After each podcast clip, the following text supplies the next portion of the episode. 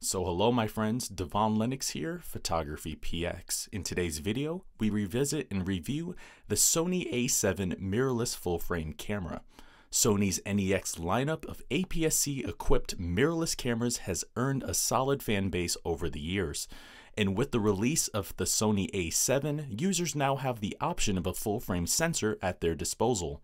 Initially released in spring 2014, it was the world's first full-frame mirrorless interchangeable lens camera, and it was Sony's first attempt to redefine their NEX lineup into the new alpha denominator. With the release of this camera, Sony wanted to show that mirrorless could indeed compete with its smaller footprint. It inherits the same 24-megapixel sensor from their A99 SLR camera, along with better processing, software, and a redesigned layout, all in a compact body at a price never seen before, positioned perfectly to compete with the Canon 6D and Nikon D600 SLR cameras. Today, we assess the strengths, weaknesses, and address whether this camera is still relevant in today's market. So what are some of the goods, bads, and uglies of the Sony A7? Let's start with image quality. It features a 24.3 megapixel CMOS sensor and the updated Bionz X processor, which offers more resolution than the Canon 6D and directly comparable to the Nikon D600. The sensor includes an optical low-pass filter, OLPF, which reduces the chances of moiré occurring in certain scenes, but also slightly reduces its fine details compared to the A7R. Nevertheless, the image quality it delivers is excellent, with a surprising amount of dynamic range for post-production adjustments or to create HDR effects from a single file. Its 24-megapixel sensor offers plenty of room for post-production cropping, and the files lend themselves well for large-format printing. On the subject of printing, here is an example of what a print looks like from the A7. In quality, this is what you can expect from this camera. For the burst rate, the camera provides a continuous shooting speed of 5 frames per second. However, it does so by locking autofocus and auto exposure after the first shot. If you want continuous autofocus and tracking, you'll have to do so at 2.5 frames per second. So this isn't the perfect tool for sports and wildlife. However, with that said, it does have a surprisingly deep buffer of 27 RAWs or 25 RAW and JPEGs. So if autofocus isn't vital, it remains capable. Next, video quality. The video capabilities of this camera are sufficient, though a bit old-fashioned in today's age. It shoots 1080p Full HD video up to 60 frames per second using the AVC HD 2.0 progressive format and the more web-friendly MP4 format.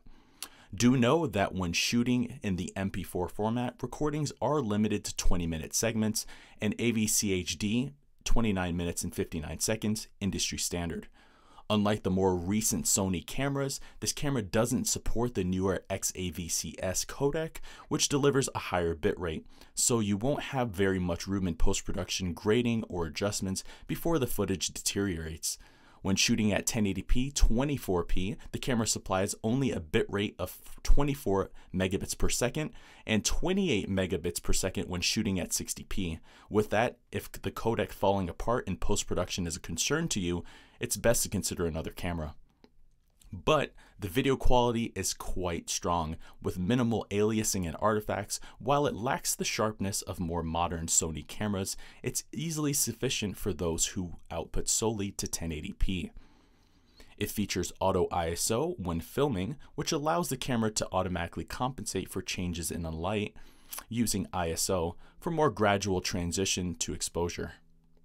For those who prefer external recorders, you'll be pleased to know the camera supplies a clean HDMI output, perfect for videographers looking to work with uncompressed footage.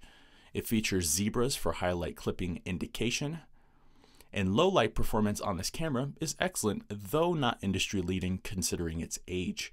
It features a native ISO range from ISO 100 to 25,600. Users can expect usable images up to ISO 3200 without any real requirement for post-production noise reduction.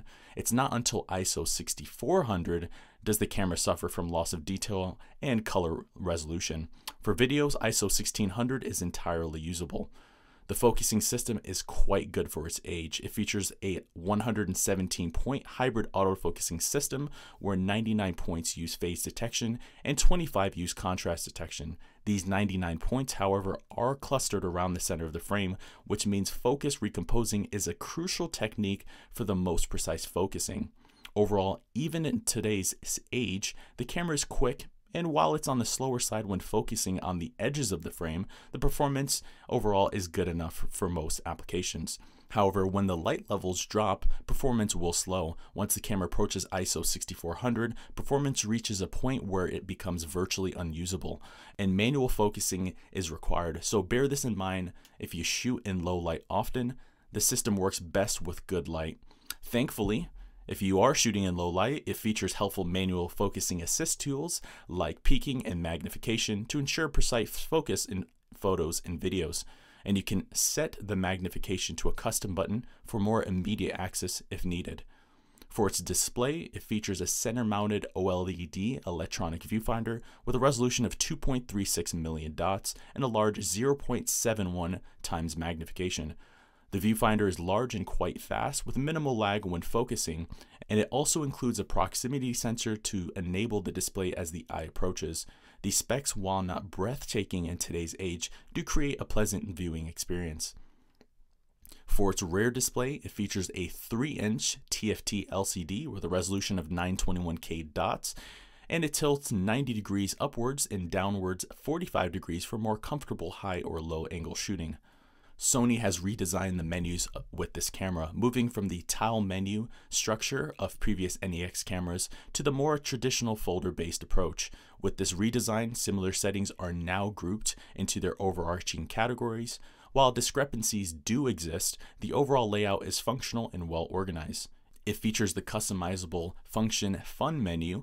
This feature allows users to save 12 most used settings on a single contextual page for more immediate access. The camera provides a total of 9 custom buttons in which users can assign any of 46 functions. Once you master the physical layout, it'll reward you with ample functionality, personalization, and control. It even features 3 dedicated custom buttons, C1 through C3, and 2 memory recall states on the mode selection dial, which allows users to preset shooting configurations for more immediate access. Compared to both previous NEX cameras, the ergonomics here are improved and far more tailored towards the semi-professional demographic.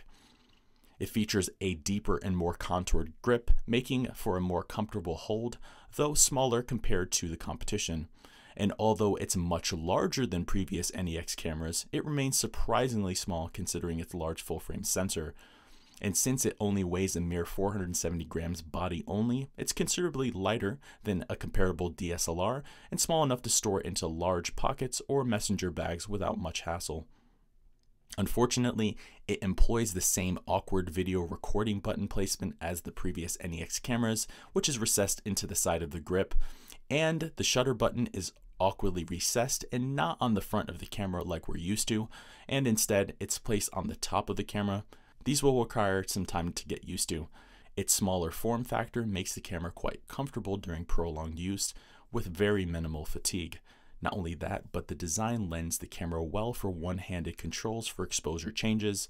Sony has strategically located all of the exposure settings for immediate access with the right hand, though this camera does demand two-handed operation to navigate the menus, unlike previous NEX cameras. Secondly, it features a magnesium alloy frame and polycarbonate build, which provides a fair bit of weather sealing. Its entire construction delivers a sense of quality and solidity. It features dual adjustment dials to control aperture and shutter speed. What are some of the nice features and functionality this camera provides? Well, it has built-in Wi-Fi and NFC pairing for wireless image transfer and remotely controlling the camera, though slightly limited in manual controls. It also has a headphone and microphone input, and you can also adjust the microphone input sensitivity as needed. Unlike newer Sony cameras, this camera retains the in-camera Play Memories App Store. Using the app, users can download and purchase additional functionality not native to the camera, such as time-lapse, star trails, and lens compensation, just to name a few. As a built-in panorama mode, and it also features autofocus micro adjust, which helps fine tune the attached lens for precise focus. But what doesn't it have? Firstly, it doesn't have a full-size HDMI port. Instead, it uses a micro HDMI port, which is difficult to stabilize when using external recorders. It lacks in-camera image stabilization. Instead, you'll have to use optically stabilized lenses if you desire stabilization. When shooting using auto ISO, you cannot set the minimum and maximum shutter speeds. The camera typically defaults to shutter speeds that are not always conducive to the movement in the frame to maintain sharp images as well. It uses the older micro USB 2.0 format, not the faster 3.0, so file transfer speeds are on the slower side, and the same with in-camera charging. It lacks a built-in flash. It lacks built-in intervalometer for time-lapse movies or recording. This feature has to be purchased instead through the Play Memories App Store. It lacks an electronic shutter, which means the camera is not ideal for fully discrete shooting. Unlike newer Sony models, it doesn't provide the customizable My Menu. The rear screen also isn't touch-enabled, nor does it fully articulate for vlogging. And while its brightness is good, the screen is easily washed out during outdoor use as it's quite reflective. The battery life isn't great. It uses the same W series battery as the previous NEX cameras, but this is a full frame camera. Sony rates the NP-FW50 battery to deliver 340 shots per charge, which is average and right at the 350 shots per charge standard expected for mirrorless cameras. And the electronic viewfinder, on the other hand, is slightly laggy and also projects quite a bit of grain when shooting in low light, most notably at ISO 6400 or higher, and this grain makes it quite challenging to focus if shooting at higher ISOs as well. So in the end, is the A7 a good camera for you? Absolutely. It makes an excellent starting camera and a photography-centric tool. Granted, it's not the best option for sports, wildlife, or journalism with its rather uninspiring 2.5 frames per second continuous shooting speeds, but it's capable if needed. For those looking for a hybrid camera for both photos and videos, it's not the best camera either at this price. The main drawbacks are the lower bitrate, older Kodak, lack of stabilization, and missing 4K. However, if you're willing to overlook these features, then it remains a viable option as a hybrid shooter. But in the end, the Sony A7 remains one of the top budget-centric and low-cost means into full-frame mirrorless, even years following its initial release. Sony struck the jackpot with this camera. At the time of release, it was the lightest and most competitively priced full-frame camera around, and even now it manages to remain quite a capable performer, even in today's modern and competitive age. So there you have it. There is our review of the Sony A7 Mark I. Please go to our website, Photography PX, go to our camera guide, and hit the Sony category for a more detailed, hands-on, written review of the A7, as well as more examples. I've been your host, Devon Lennox, photographypx.com. If you found some value out of this video, please consider giving it a like and a thumbs up, and we'll catch you guys in the next video. Thank you for watching today's video. I hope you found the contents of today's video insightful and added value to you. If you're new here, please consider subscribing if you haven't done so already. Also, leave us a like and a comment in the description down below. Let us know if I overlooked something or I missed something covered in today's video. This is Devon Lennox. You know where to find us. Photography.